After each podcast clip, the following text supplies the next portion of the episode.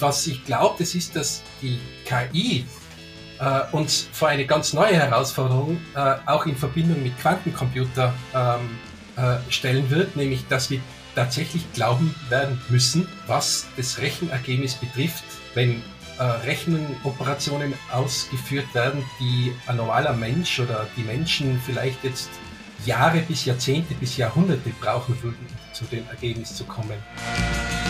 Ich glaube, die größte Sicherheitslücke generell bei Systemen sitzt immer 30 cm vom Bildschirm. Oder, oder heute muss man eigentlich sagen, äh, äh, eine Armlänge vom Handy entfernt.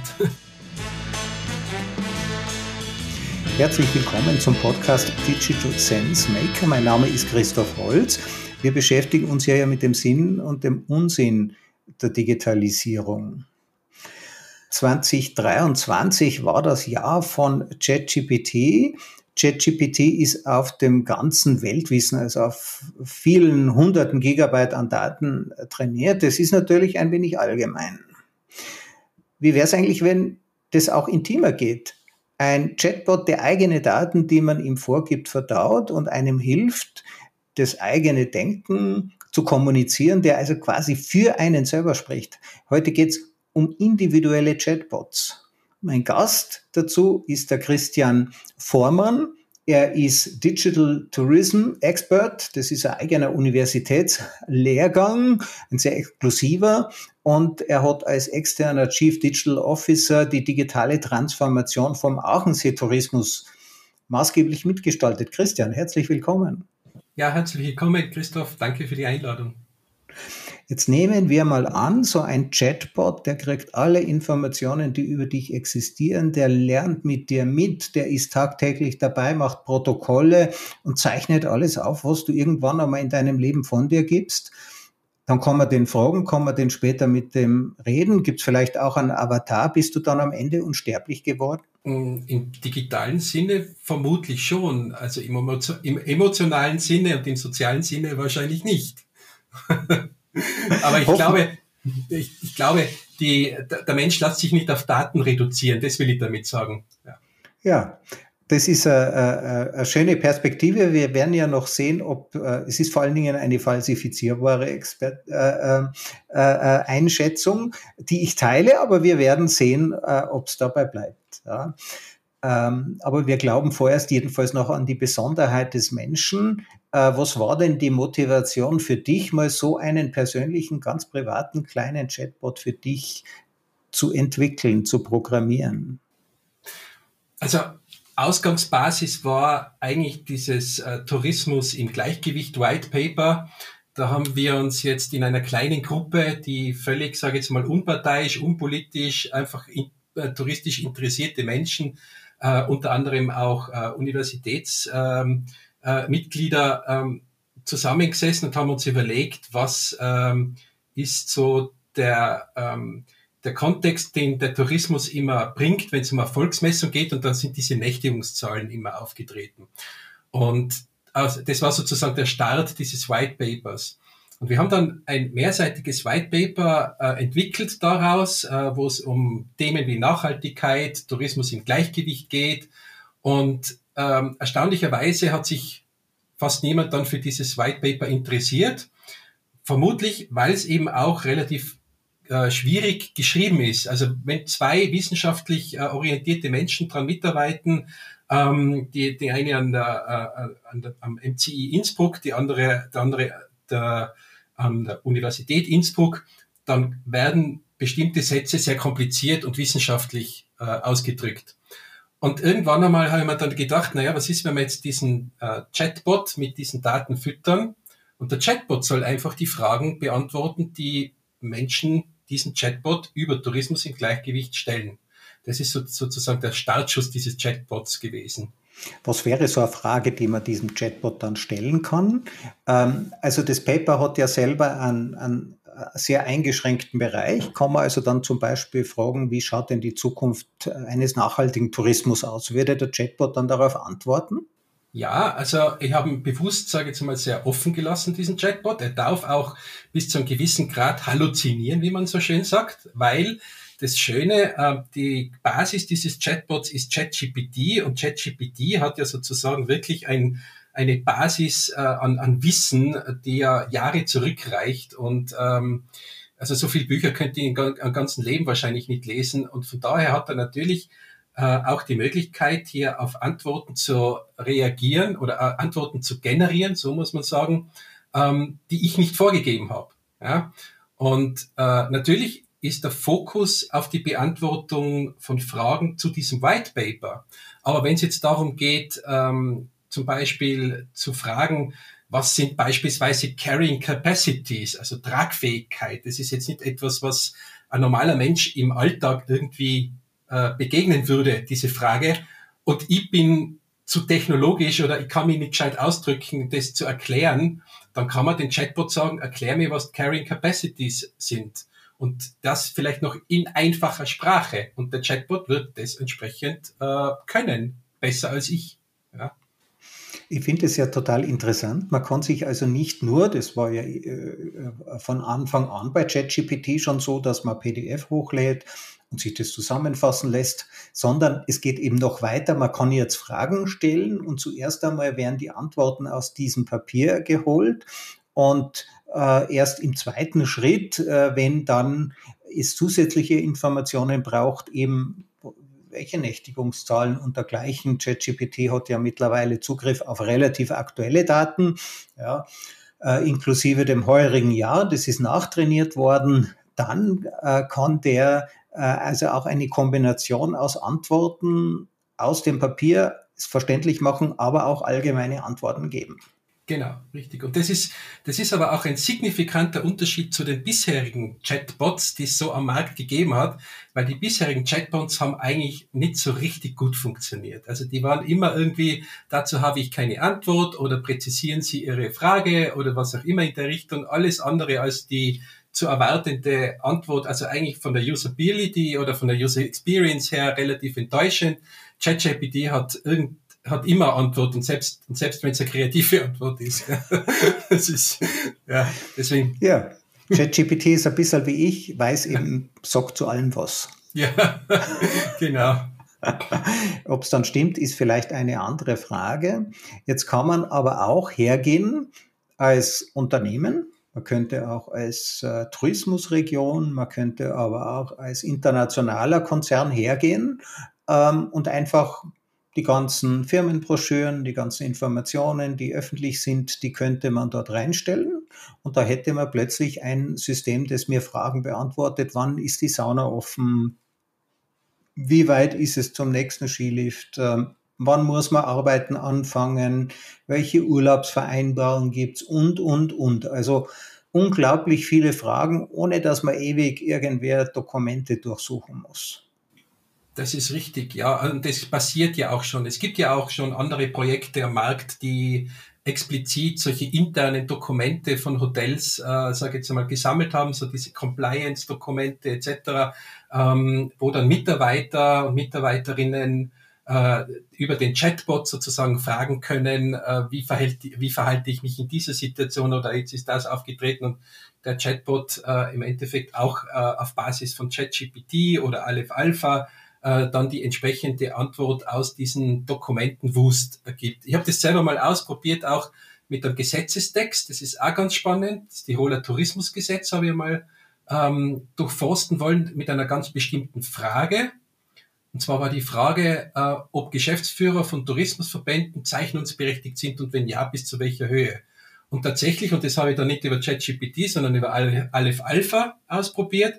Und tatsächlich hat mir der Chat ähm, äh, Bot in dem Fall von Aleph Alpha eine korrekte Antwort gegeben mit Zitation, also auch mit dem Hinweis, wo, an welcher Stelle das im Gesetz drinnen steht.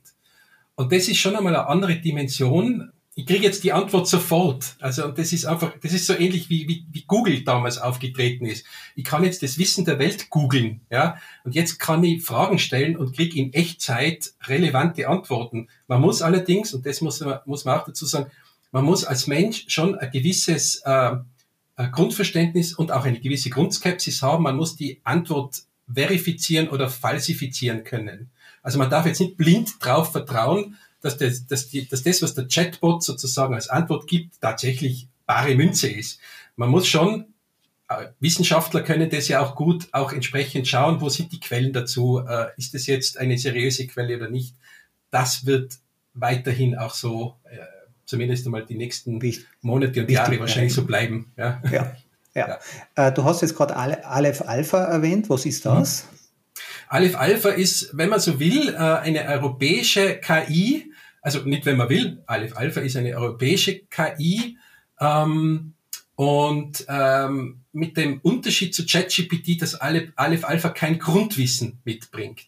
Also ChatGPT hat ja sozusagen das Trainingsmodell aus äh, ich glaube, so ziemlich jeder Webseite der Welt äh, erworben und aus vielen anderen Datenquellen, die öffentlich zugänglich waren. Äh, Aleph Alpha hat den Algorithmus, ähm, äh, wobei ich jetzt nicht für mich in Anspruch nehme, Aleph Alpha Experte zu sein und erklären zu können, wie die das gemacht haben, aber sie ist sau gut. Also sie ist wirklich sehr gut, ist eine sehr gut, äh, eine gute KI. Ja. Die kon konzentriert sich aber, wenn ich das jetzt richtig verstehe, auf die Inhalte, die du hochlädst. Genau, das heißt, das Ding hat ja. sozusagen eine Basiskommunikationsfähigkeit, die sie natürlich sehr wohl aus verschiedensten Quellen gelernt hat, aber sie belässt das Wissen in diesen Quellen. Äh, sie weiß nur, wie man Sätze richtig formuliert. Äh, ChatGPT kann natürlich auch Rechtschreibkontrolle und viele andere Dinge, eben wie man gut formuliert. Das scheint es also zu können. Ich glaube, es ist ein französisches Produkt. Habe ich das richtig im Kopf? Da, äh, müsste ich jetzt nochmal nachschauen. Also meines Wissens ist, ist, ist, sind die Server stehen in Deutschland und okay.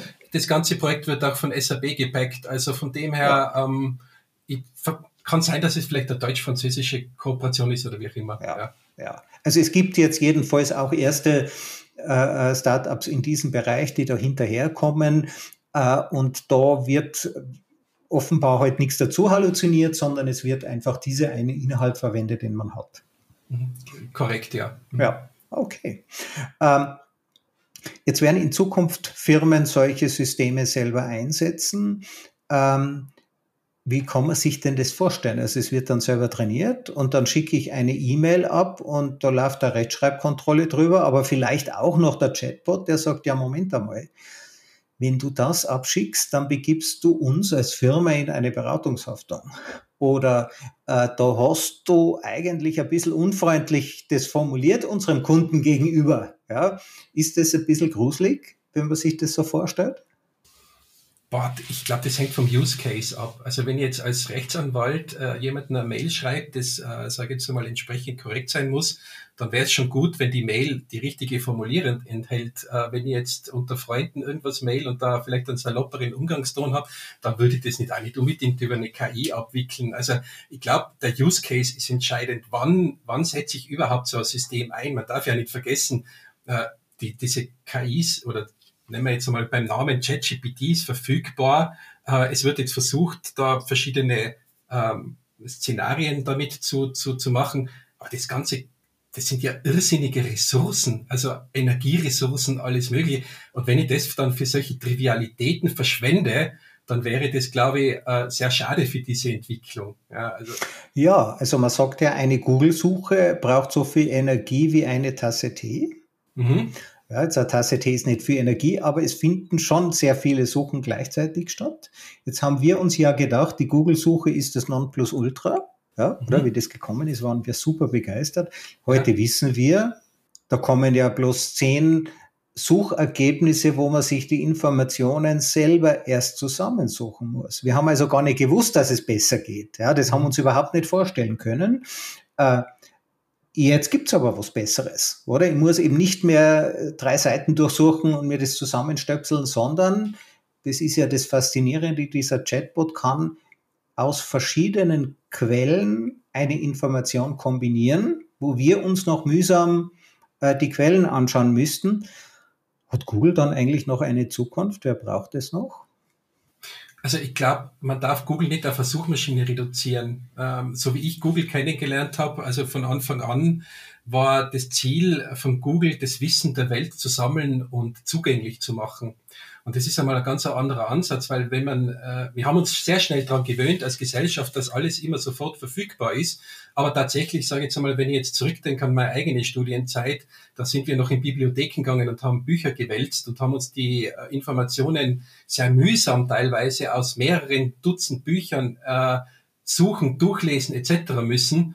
Heute googelst du es und das Wissen ist aktuell und es ist verfügbar. Also Google hat im Endeffekt schon nach wie vor, glaube ich, äh, seine Berechtigung und es funktioniert ja auch gut. Und wenn, wenn selbst Mitbewerber von Google sagen, es gibt keine bessere Suchmaschine als Google, dann liegt es ja in dessen wiederum Use Case. Wann verwende ich eine Suchmaschine und wann verwende ich einen, einen Chatbot? Ja, also ich glaube, dass beides Koexistenz äh, oder beides eine gewisse Koexistenz haben wird. Ähm, auch deswegen, weil sich Menschen daran gewöhnt haben, wie sie mit solchen maschinellen oder mit so, mit so einer Software umgehen können. Ja, also es ist nicht so, wir sind Nerds, gell? also wir, wir sind schneller adaptiv, also adaptionsfähig oder wir, wir können schneller Neues dazulernen als jetzt vielleicht ähm, andere Berufsgruppen oder andere Menschen, die jetzt nicht so eine Affinität zu den ganzen Computern etc. haben wie wir. Ja? Und deswegen wird Google, glaube ich, schon auch noch einige Zeit existieren. Das bin ich überzeugt davon. Ja, finde ich jetzt eine spannende Sicht. An das habe ich äh, zugegebenerweise auch gar nicht so gedacht, dass natürlich viele Menschen das gewohnt sind.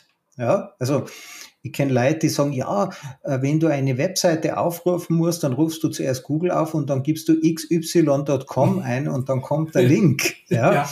also äh, die verwenden das, ist also da, da ist gerade erstmal wieder eine Tasse Tee verschwendet worden an Energie, ja, weil man das natürlich direkt eingeben könnte und solche Dinge bleiben über eine lange Zeit. Und gerade zum Verifizieren werden wir sowas immer noch brauchen, dass wir eben die entsprechenden Quellen finden, wo sich ChatGPT ja gar nicht so leicht tut, weil da, da fließen ja in so ein statistisches Verfahren hunderte Quellen ein, äh, die, die, äh, aus denen das dann die Information zusammenzaubert. Ja, also ich sehe es auch, sage ich jetzt mal, im Kontext von, von zum Beispiel Marketingkampagnen funktioniert Google nach wie vor sehr gut. Ja.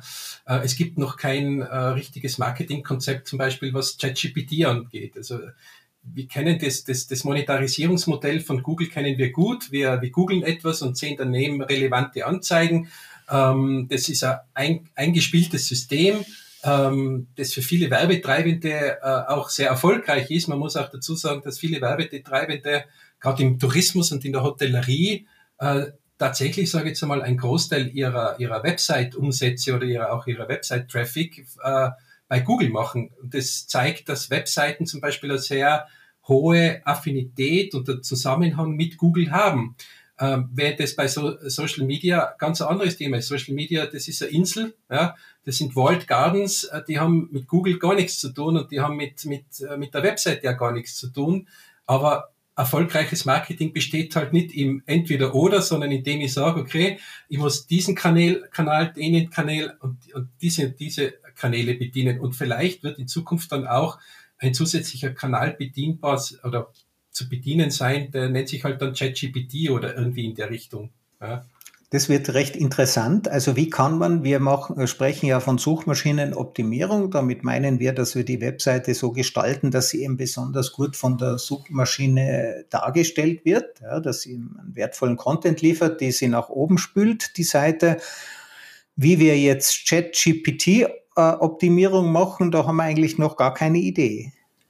Oder hast du schon eine? Ja, doch, doch. Also, also ich, ich sehe das zum Beispiel seit Jahren, dass diese ähm, zum Beispiel diese Site Searches, also eine Webseite, die eine, Such, äh, eine Suche eingebaut hat ähm, und basierend auf was von immer auch für ein Content Management System, ob das jetzt Typo 3 WordPress oder was auch immer ist, ja, diese Site-Suchen, die funktionieren eigentlich mehr schlecht als recht. Ja, die werden auch gar nicht so oft benutzt. Und ich glaube, dass diese Technologie äh, ersetzt wird durch zum Beispiel einen tatsächlich einen Chatbot, der sich trainiert aus den Daten, die auf der Webseite vorhanden sind und vielleicht sogar, oder was heißt vielleicht, ziemlich sicher auch Daten, die über Schnittstellen kommen, also die aus anderen Systemen kommen. Man darf sich ja eine Webseite halt nicht so vorstellen, dass alles, was die Webseite anzeigt, dass das alles aus dem eigenen Server kommt. Gerade bei Hotelwebseiten, die Buchungsmaschine zum Beispiel, das steht ja oft einmal auf einem ganz anderen Server in einem ganz anderen System. Und wenn ich dann einen Chatbot in inkludiert habe, der Fragen des Users äh, beantwortet. Zum Beispiel, habt ihr noch ein Zimmer im Zeitraum von X für X Personen frei? ich bin überzeugt davon, es dauert nicht lang, bis solche Lösungen auf dem Markt sind. Da arbeiten sicher schon einige Unternehmen dran an solchen Lösungen. Dann braucht kein Mensch mehr eine, eine Website-Suche, also eine Suche, die auf der Website integriert ist. Ja. Da stellt man einfach direkt die Fragen, wann macht die Sauna auf? Das ist für mich immer die relevanteste Frage und wann macht sie zu? Ja. ja.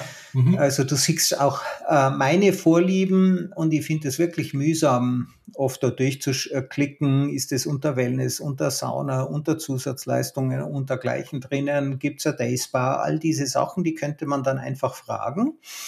Und dann wäre aber da muss ja dann eigentlich mehr Content hinterlegt sein, als in der Webseite überhaupt aufrufbar ist, oder? Oder ich habe das von vornherein. Also ich habe zwei Hotelkunden, äh, bei denen wir so, so solche Chatbots im Test haben und ähm, die äh, funktionieren großteils ganz gut. Also die Antworten werden erstaunlich präzise auch äh, gegeben von ChatGPT äh, und die Trainingsdaten stammen tatsächlich eigentlich nur aus den öffentlich zugänglichen äh, URLs. Äh, also im Endeffekt hat der Chatbot die, die Seite gecrawlt ähm, und hat dort die relevanten Informationen gefunden. Wenn die dort natürlich nicht vorhanden sind, also so Dinge wie zum Beispiel Öffnungszeiten der Sauna, äh, dann kann dann kann es passieren, dass ChatGPT oder der Chatbot diese Sauna-Öffnungszeiten äh, halluziniert ja, das sagt, ja, natürlich, wir haben 24 Stunden die Sauna offen sieben Tagen die Woche, ähm, weil er das vielleicht von anderswoher irgendwo hat, diese Daten, oder man korrigiert dieses System und sagt, ah, wenn jemand diese Frage zum ersten Mal gestellt hat, deswegen ist das Verifizieren so wichtig, dann äh, schreibe ich rein, ja, unsere ähm, Sauna hat von bis geöffnet. Also man muss schon, also es ist kein Selbstläufer, will ich damit sagen. Ja? auch wenn man einen Chatbot verwendet, ist es nicht einfach nur implementieren und, und Cash and Go, so nach dem Motto, oder Wash and Go, oder was auch immer, sondern man muss auch immer wieder verifizieren, ob die Fragestellungen der User und Userinnen, ähm, ob die die richtigen Antworten bekommen haben. Ja. ja.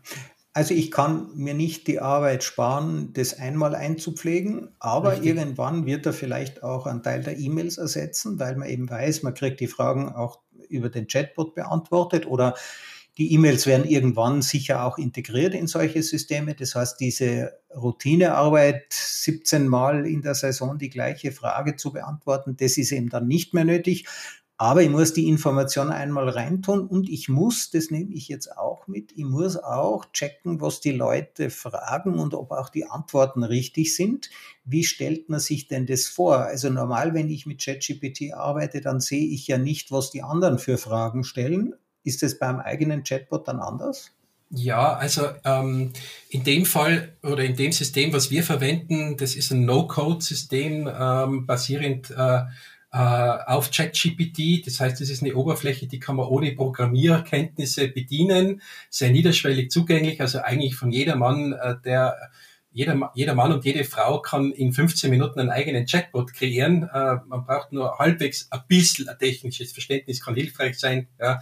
Ähm, aber grundsätzlich das Spannende daran ist, du hast es angesprochen, ich lerne erst einmal die Fragen kennen, die meine User und Userinnen überhaupt erst stellen. Ja.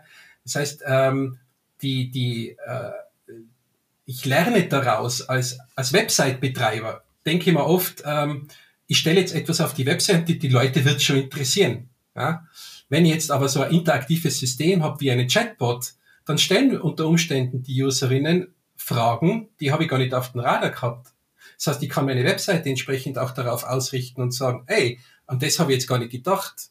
Und in der Hotellerie ist es spannend, weil eigentlich viele Fragen, die bekannt sind, äh, du, du sagst die immer wieder häufig gestelltesten Fragen. Also das sind ja eigentlich Fragen, die kann eine langjährige Rezeptionistin radelt das von sich aus runter, weil die, die weiß das mittlerweile. Ja? Ähm, das, da kann so ein System, so ein Chatbot tatsächlich helfen, ähm, die, die, die, die Zufriedenheit der Benutzer und Benutzerinnen einer Webseite zu erhöhen. Ja, also das ist ein Nebeneffekt von dem Ganzen. Also als Hotelchef, als Eigentümer erfahre ich vielleicht nie diese äh, häufigen Fragen, die meine Rezeptionistin ständig gestellt bekommt, weil ich bin vielleicht immer in der Küche. Das heißt, ich bekomme dann neue Einblicke in die Bedürfnisse meiner Kunden, die habe ich vorher überhaupt nicht gehabt, aber ich muss irgendwie diese Antworten auch finden. Das heißt, die clevere Rezeptionistin wird dann auch herangezogen, äh, diese Fragen zu beantworten. Und auf diese Weise lernt eigentlich das Gesamtsystem. Auch die nächste Rezeptionistin ja, wird ja dann vielleicht, äh, wenn sie jung ist und zum ersten Mal im Hotel ist und da gibt's viele, viele Dinge und der Gast stellt eine Frage, dann wird sie sagen, Moment, ja, und nicht nachschauen, sondern einfach mal schnell eintippen in den Chatbot. Auf diese Weise wird das Wissen im Unternehmen äh, gesichert. Das ist äh, auch ein interessanter Use Case, ja. Sozusagen die interne Knowledge äh, Bank, äh, also das, das Wissen, das ein Unternehmen hat, äh, ein, ein, eine Organisation, das aus mehreren Menschen besteht, hat ja gewisses Wissen und äh, wir kennen das ja alles, insbesondere in, in, in schlechten Zeiten, wo dann äh, Unternehmen, sage ich jetzt mal, ja auch vor der Wahl stehen, äh, sich, sage ich jetzt mal, umzustrukturieren und, und Mitarbeiter gehen oder, oder Mitarbeiter gehen in Pension oder was auch immer. Ist ja Brain Drain, aber so bleibt dieses Wissen zumindest der Organisation erhalten und, und vor allem nicht nur erhalten, es bleibt abrufbar, weil man kann dieses Wissen könnte man auch natürlich ausdrucken, aber wer hat denn Lust, äh, sage ich jetzt mal, Dutzende oder Hunderte von äh, von Ordnern ausgedruckten Papiers zu durchsuchen, das ist ja heute nicht mehr zeitgemäß. Ja. Okay, das heißt, da ist wirklich dann die Wissensbasis vorhanden von dem, was alles gefragt werden könnte, was alles die Leute interessiert und auch, wie es früher einmal war, wie ist denn das mit einem Chatbot? Äh, wenn sich jetzt die Öffnungszeiten der Sauna geändert haben, sagt er dann immer noch die alten? Ja, so lange bis ich halt neue Daten trainiere. Also in der Regel ist es ja auch so, dass man sagt, der Chatbot wird ja nicht nur einmal trainiert und dann in Ruhe gelassen, sondern ähm, es gibt eine Rekursion. Also das heißt, der Chatbot wird zum Beispiel alle 24 Stunden äh, neu trainiert, weil sich auf der Webseite irgendwelche Informationen geändert hat. Und die holt er sich dann halt wieder über diesen Crawl jedes Mal runter. Oder oder eine FAQ-Datenbank ähm, die laufend erweitert wird, weil eben, wie wir dem im Beispiel haben, die Rezeptionistin gesehen hat, da hat jetzt jemand zum Beispiel die ewig währende Frage, sind Hunde im Hotel erlaubt, gestellt? Und das hat sich auf der Webseite bis dato nirgends wiedergespiegelt. Man hat das auf die Webseite zurückgespielt, jetzt hat beim nächsten Crawl der, äh, der, äh, der Chatbot sozusagen die, diese Information inhaliert und kann sie beim nächsten Mal richtig beantworten, hoffentlich. Ja.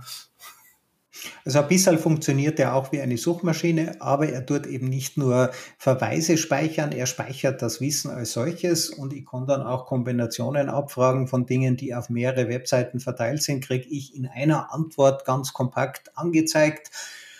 Bis hin zum Tipp, dass ich sage, okay, wenn ich von äh, meinem Heimatdorfort Frankfurt, wie reise ich da am besten an? Dann ist der Chatbot jetzt mittlerweile wirklich in der Lage, Google gibt es zwar fürs Auto, aber wenn ich dann noch fliegen möchte oder noch ein Taxi vor Ort und so weiter, wenn ich da anrufen kann, da könnte ich dann auch eine komplette Anreise bekommen oder eine komplette Wanderung in der Gegend, äh, die noch einen Schwimmbadbesuch einbezieht. Ja, ist alles denkbar. Also den, den, den Use Case zum Beispiel, ich kenne es von einem Bekannten von mir, der arbeitet für die Deutsche Bahn und macht dort äh, diese sogenannten Convers Conversational AIs, schwieriges Wort, ja, also ähm, und da sind sie natürlich, äh, diese, diese Systeme sind natürlich auch mit, mit Millionen interner Daten gefüttert, weil es muss ja eine korrekte Antwort gegeben werden, wenn ich sage, wie lautet die äh, Verbindung von, keine Ahnung, München Hauptbahnhof bis nach äh, Buxtehude, ja, äh, ich möchte am so und so vielten um diese Zeit dort sein, dann muss der ja die Verbindungen alle im Hintergrund kennen, der Chatbot, und entsprechend äh, wahre Antworten geben, weil sonst würde das System keinen Sinn machen. Ja. Das sind also Informationen, die gar nicht direkt öffentlich zugänglich sind. Ja. Wie ist das, wenn man als Firma nicht so aufpasst? Da könnten natürlich auch, man könnte auch sagen, ja, ich habe hier äh, ein großes Filesystem, da sind, ist, ist, sind oder alle Fragen, die ich bisher per E-Mail beantwortet habe an meine Kunden, darf der Chatbot jetzt auch lernen. Wäre ja ziemlich praktisch. Ja, er könnte damit in Zukunft E-Mail-Kommunikationen übernehmen. Da könnte natürlich auch mal was Peinliches nach außen gelangen. Ja, ich glaube nicht, dass äh, ist die, ist die Frage ist gar nicht, äh, könnte oder das ist, es ist eher die Frage, wann sowas passiert. Das, also ich bin überzeugt davon, jedes, jedes technologische System hat ja auch natürlich Lücken. Ja? Und ähm, die Folgen dieser Lücken ähm, sind ja manchmal überhaupt nicht relevant und manchmal sind sie gravierend. Ja. Ähm, die Frage ist, wie man dann mit diesen Fehlern umgeht, als, als Gesellschaft, als Firma, wie auch immer. Aber ganz ehrlich, also ich würde solche Systeme, gerade jetzt in dieser jungen Phase, da würde ich keine äh, sicherheitsrelevanten Daten dort eingeben. Also das, ich trainiere die Chatbots mit öffentlich zugänglichen Daten. Also das heißt, die Daten, die sowieso im Netz stehen. Ähm, ich würde da jetzt keine Internas zum Beispiel reinsetzen. Also bei Aleph Alpha vielleicht, weil es ist ein geschlossenes System, aber bei ChatGPT auf keinen Fall, weil vor allem die, die Server stehen in der USA. Also da haben wir ein Datenschutzproblem. Ja, ja also und, und eben die Möglichkeit, äh, dass äh, eben nicht nur ChatGPT-Leute selber, sondern auch Fremde an Firmengeheimnisse kommen. Also da gebe ich dir recht, das ist eine Frage, wann. Da können wir jetzt eigentlich nur darauf warten, wann irgendein überengagierter Mensch, aber ganz ehrlich, wir, wir wissen das ja von Übersetzungsprogrammen auch. Ja, da wird Google Translate verwendet, um interne, äh, um interne Firmengeheimnisse von Deutsch auf Englisch zu übersetzen. Ja, äh, ganz wundern darf man sich da nicht, dass das mal irgendwann aufkommt. Ja, ähm, ich glaube, die größte Sicherheitslücke generell bei Systemen sitzt immer 30 Zentimeter vom Bildschirm. Oder, oder heute muss man eigentlich sagen, äh, äh, eine Armlänge vom Handy entfernt. Ja, das ist der Mensch. Über den wollen wir ja auch noch reden. Wir starten mit dem Menschen Christian äh, Vormann. Du bist Digital Tourism Expert, eine akademische Ausbildung. Warum tust du das an? Es mich interessiert, weil ich neugierig bin, weil das mein Thema ist. Das ist also ich hätte jede andere Branche wahrscheinlich auch wählen können, aber der Tourismus ist halt eine interessante und sehr spannende Branche generell. Ja. Und die Verbindung Digitalisierung und Tourismus äh, bietet sich ja eigentlich schon seit Jahrzehnten an. Es hat ja auch äh, viele Innovationen in dem Bereich gegeben, sogar in Tirol. Ja. Wir hatten ja in Tirol eine der ersten Online-Buchungsmaschinen weltweit äh, entwickelt gehabt. Ähm, und ich sage jetzt einmal, das ist noch nicht das Ende der Fahnenstange. Wir können da schon wieder aufschließen. Ja, ähm, jetzt haben wir gemeinsam erlebt, wie, ich lebe ja auch in Tirol, wie mal die äh, äh Websites aufgekommen sind, die E-Mail, dann kamen Social Media, es kommen immer neue Dinge mit dazu. Ähm, jetzt ist es die künstliche Intelligenz. Wenn du das jetzt so ein bisschen in eine Perspektive setzen müsstest für dich selber, womit wäre dieser Impact vergleichbar? Hm. Vielleicht ist meine eigene Lebensspanne zu kurz, um das, sage ich jetzt einmal, wirklich gut beantworten zu können. Aber für mich war schon, also es gab zwei, zwei große Ereignisse in meiner Lebensspanne. Das ist das einmal, dass das, dieser Übergang von analog zu digital, der hat zu meiner Maturazeit damals stattgefunden. HTL-Nachrichtentechnik äh, war damals noch so ge gerade nicht mehr analog und noch nicht ganz digital, also so richtig ambivalent. Ja. Ähm, dann kam das Internet für alle zugänglich. Also für alle zugänglich bedeutet aber nicht, dass es alles, dass alle das auf Anhieb gleich benutzt haben. Ja, es hat ja Jahre gedauert, letztlich, dass die Leute verstanden haben oder die Gesellschaft verstanden hat, dass was ist das Internet überhaupt? Ja, ähm, und dann gab es noch einmal so einen Sprung, wo das Internet quasi ähm, mobil geworden ist, also mit dem I der iPhone-Moment, wie man so schön gesagt hat. Gell? Da hat jeder plötzlich diese, diese diese Konnektivität in der Hosentasche gehabt und seitdem laufen wir alle mit dem Internet in der Hosentasche rum. Manche sind in dem Zeitalter stecken geblieben, wo das Internet noch ein Modem war und wo man zum Desktop, also zum Schreibtisch hingegangen ist, den PC angeschalten hat, dazwischen einen Kaffee getrunken hat und gewartet, bis das Windows hochgestartet ist, etc. Aber die Realität schaut ja, viel, schaut ja heute ganz anders aus. Wir sind always connected. Ähm, wir leben ähm, scheinbar in Echtzeit. Ja, manchmal vergessen wir vielleicht, dass man auch ein anderes Leben in Echtzeit führen kann, Sporteln, was auch immer, Skifahren, äh, macht ja auch Spaß. Aber es ist hybrid geworden. Ja, also, und das ist, das ist, sage ich jetzt einmal so etwas, was sich jetzt durch die zunehmende Technologisierung weiter, weiter fortsetzen wird. Was ich nicht glaube, meine persönliche Ansicht, das ist, dass wir allzu, dass wir allzu viel Angst haben müssen, ähm, vor negativen Entwicklungen, weil ähm, dazu sind wir schon zu weit gekommen. Also wenn ich jetzt im Zeitalter des, sage ich jetzt mal, der Erdesee, also was da vor einer Million Jahre schon da war auf der Erde, da sind wir, wir sind jetzt so weit gekommen, wir brauchen jetzt nicht Angst davon davor haben, dass uns morgen, keine Ahnung, irgendwelche Terminator-Roboter killen werden. Ähm, das, ich bin, ich bin ein Zukunftsoptimist. Ja? Ähm, was man allerdings auch nicht glauben sollte, das ist, dass an die, Techno die Technologie letztlich alles abnehmen wird. Also wir brauchen die Technologie als Assistenzsysteme. Ähm, und da glaube ich, dass die KI entscheidende Rolle spielen wird in der Qualität dieser Assistenzsysteme. Wo wird es am stärksten sein, wenn wir jetzt beim Tourismus starten? Ich würde ja mal vermuten, die Rezeption. Wenn ich ähm, das, äh, das Hotel äh, betrete, ja, dann vermute ich mal, wird in Zukunft das System bereits wissen, wer ich bin. Ja, ich werde auf meinem Mobiltelefon den Schlüssel haben, weil das habe ich immer dabei und jetzt noch zusätzlich eine Karte mit mir zu führen, das ist ein bisschen oldschool. Ja. Äh, Oder ein Schlüssel mit einem Gewicht dran. Ja, also noch schlimmer. Ja. Äh, wo siehst du die, die, wenn man jetzt die künstliche Intelligenz, GPT und künstliche Intelligenz ganz allgemein siehst, wo siehst du da die, die stärksten Hebel, die da aufkommen? Also ich glaube, im zwischenmenschlichen Bereich braucht man die künstliche Intelligenz nicht, da braucht man die menschliche Intelligenz und auch die, die Empathie und sage jetzt mal das, was uns als Menschen im Sozialen zusammenhält. Ähm, wir brauchen die künstliche Intelligenz dort, äh, wo wir unter Anführungszeichen die Qualität äh, erhöhen können, die Geschwindigkeit erhöhen können. Also wenn ich halt zum Beispiel ein Hotel anfrage nach einem gewissen Angebot für einen bestimmten Zeitraum für x Menschen, dann ähm, werden diese Angebote meist noch händisch geschrieben, natürlich auch mittlerweile mit entsprechender Softwareunterstützung. Da gibt es diverse Anfragemanager. Ähm, aber es gibt eigentlich keinen Grund, warum das nicht genauso von einer KI gemacht werden könnte. Ja?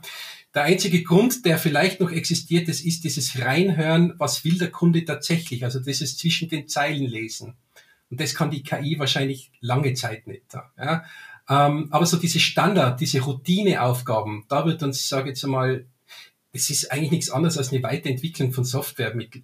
das Thema künstliche Intelligenz ist eher, sage ich jetzt mal, etwas, was die Software äh, qualitativ verbessern und, und äh, beschleunigen wird. Es gibt ja auch schon Entwickler, die Codezeilen mit Hilfe der künstlichen Intelligenz schreiben und dadurch einfach ihre Entwicklungszeit halbieren. Ja, also da glaube ich, ähm, wird es sicher einen gewissen Umbruch geben. Im Marketing wird es wahrscheinlich einen gewissen Umbruch geben. Das hängt ein bisschen davon ab, wie weit wir diese, wie weit wir das treiben. Was ein bisschen ein Kritikpunkt von mir selber ist, ich bin ja selber Teil des Problems als Marketingmensch. Ähm, das heißt, wir wie ich vorhin schon gesagt habe, wir verschwenden wahnsinnig viel Ressourcen, äh, Energie, Strom, äh, was auch immer, äh, darauf, um Menschen noch gezielter mit Werbebotschaften bespielen zu können. Das ist ein Selbstläufer in den letzten Jahren geworden, den selbst ich nicht mehr ganz so lustig finde, weil ich will nicht dauernd nur als Konsument wahrgenommen werden, ich will auch als Mensch wahrgenommen werden. Und ich glaube, das ist auch das Differenzierungsmerkmal, das wir vielleicht auch zu KI ähm, wertschätzen lernen werden. Also derjenige, der Self-Service machen will, der sein, der sein Flugticket selber, der haben wir eh schon alle auf unserer Watch und auf unseren äh, iPhones und so weiter drauf, ähm, der, der macht das eh selber. Aber derjenige, der sich einen Service erwartet und der sagt, ich will die Dienstleistung, ich will von einem Menschen bedient werden, ich möchte mit dem, ich möchte die Weinempfehlung vom Kellner haben, weil der sich gut auskennt, ähm, da glaube ich, sind die Grenzen einer KI durchaus gegeben, auch wenn die KI vielleicht das Wissen dazu hätte, welcher Wein gerade super wäre. Ich will es nicht von der KI wissen.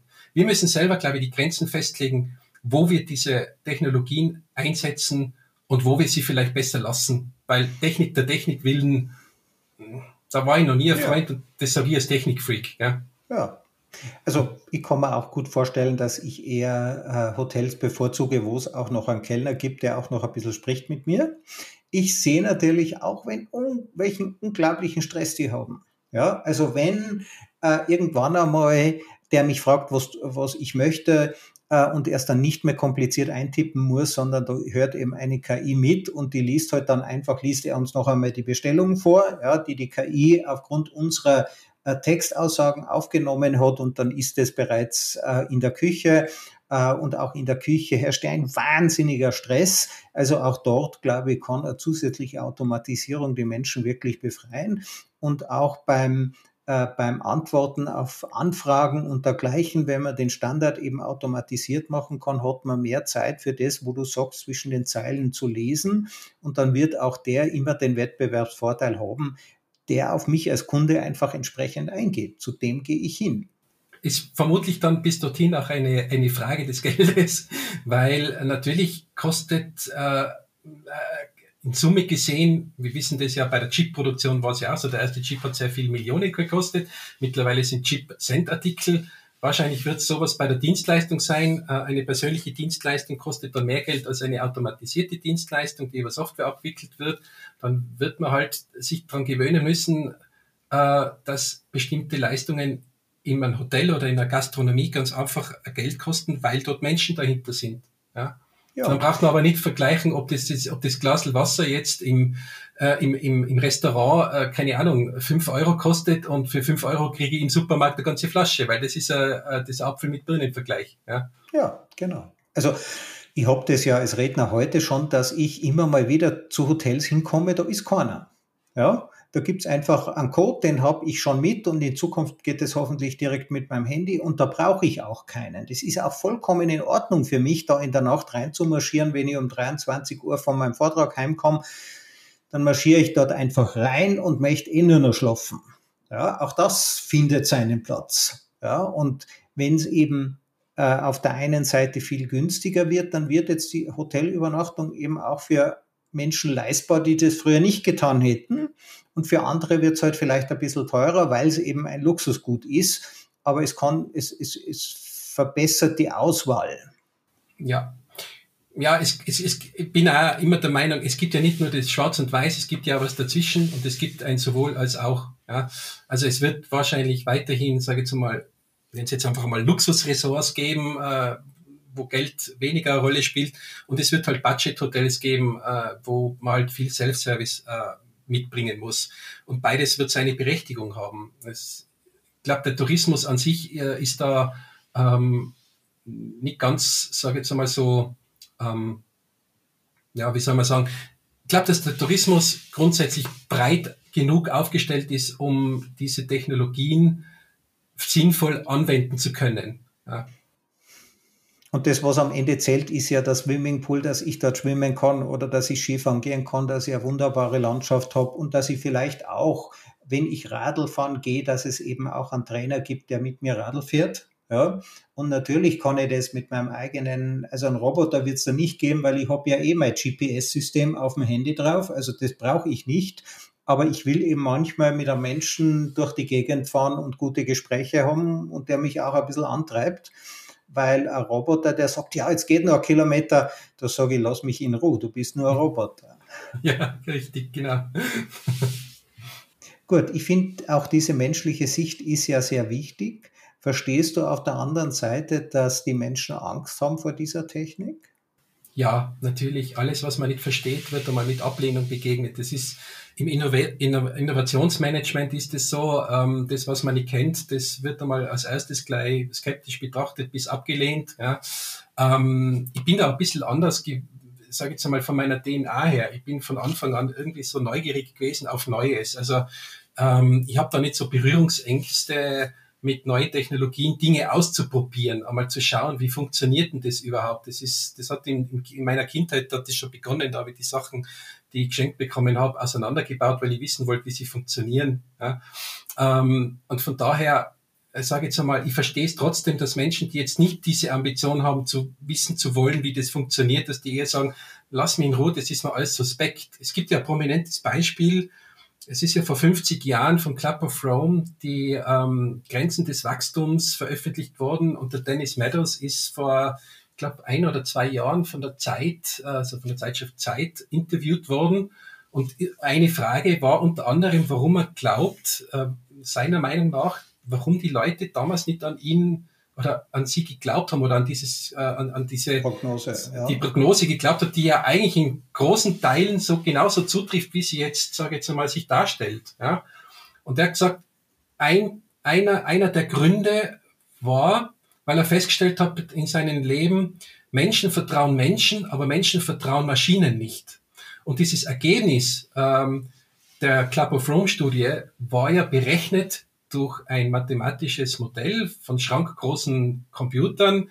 RS2-Modell hat sich das genannt, eine Simulation. Und viele haben gesagt, na, das kann nicht stimmen. Ja. Und was ich glaube, das ist, dass die KI äh, uns vor eine ganz neue Herausforderung äh, auch in Verbindung mit Quantencomputer ähm, äh, stellen wird, nämlich dass wir tatsächlich glauben werden müssen, was das Rechenergebnis betrifft, wenn äh, Rechenoperationen ausgeführt werden, die ein normaler Mensch oder die Menschen vielleicht jetzt Jahre bis Jahrzehnte bis Jahrhunderte brauchen würden, um zu dem Ergebnis zu kommen. Ähm, die vielleicht ein Quantencomputer äh, in, in Millisekunden oder in wenigen Stunden berechnen kann, dann muss ich einfach sagen, okay, ich muss das jetzt glauben, was da rauskommt, weil ich kann den Gegenbeweis nicht antreten. Ja. Daran muss sich der Mensch dann wahrscheinlich erst einmal gewöhnen, dass er diese Dinge glauben muss. Und da glaube ich dumm und schwer, auch in der Gesellschaft. Ich nehme das jetzt als ganz spannendes Schlusswort. Äh, das, äh, da könnten wir jetzt wahrscheinlich noch einen ganzen Podcast drüber machen. Also was bedeutet wenn uns eine Maschine was vorgibt, was uns ja so irgendwie unverhandelbar erscheint, ja, wo wir eben nicht sagen können, ja, aber geht das nicht ein bisschen anders oder wie wir zwischen uns Menschen äh, die Dinge ausmachen. Die Maschine ist da sehr nüchtern und sagt uns, was Sache ist. Sie kann aber eben auch falsch liegen. Christian, vielen herzlichen Dank, dass du bei mir im Podcast zu Gast warst. Wir haben ja ein breites Thema rund um dieses Thema Chatbots und Tourismus äh, gefunden und äh, festgestellt, wenn uns das, diese Systeme entlasten bei Dingen, die standardisiert sind, dann können wir uns wieder mehr um die Menschen kümmern und das ist ja auch das Wichtigste. Danke dir, Christian. Danke auch, Christoph, hat mir sehr viel Spaß gemacht. Dieser Podcast wurde produziert von Auf Wellenlänge. Wenn er Ihnen oder euch gefallen hat, dann folgt diesem Podcast, lasst gerne eine Bewertung da und teilt mit Freunden, Bekannten oder Geschäftspartnern. Alle Infos gibt's in den Shownotes.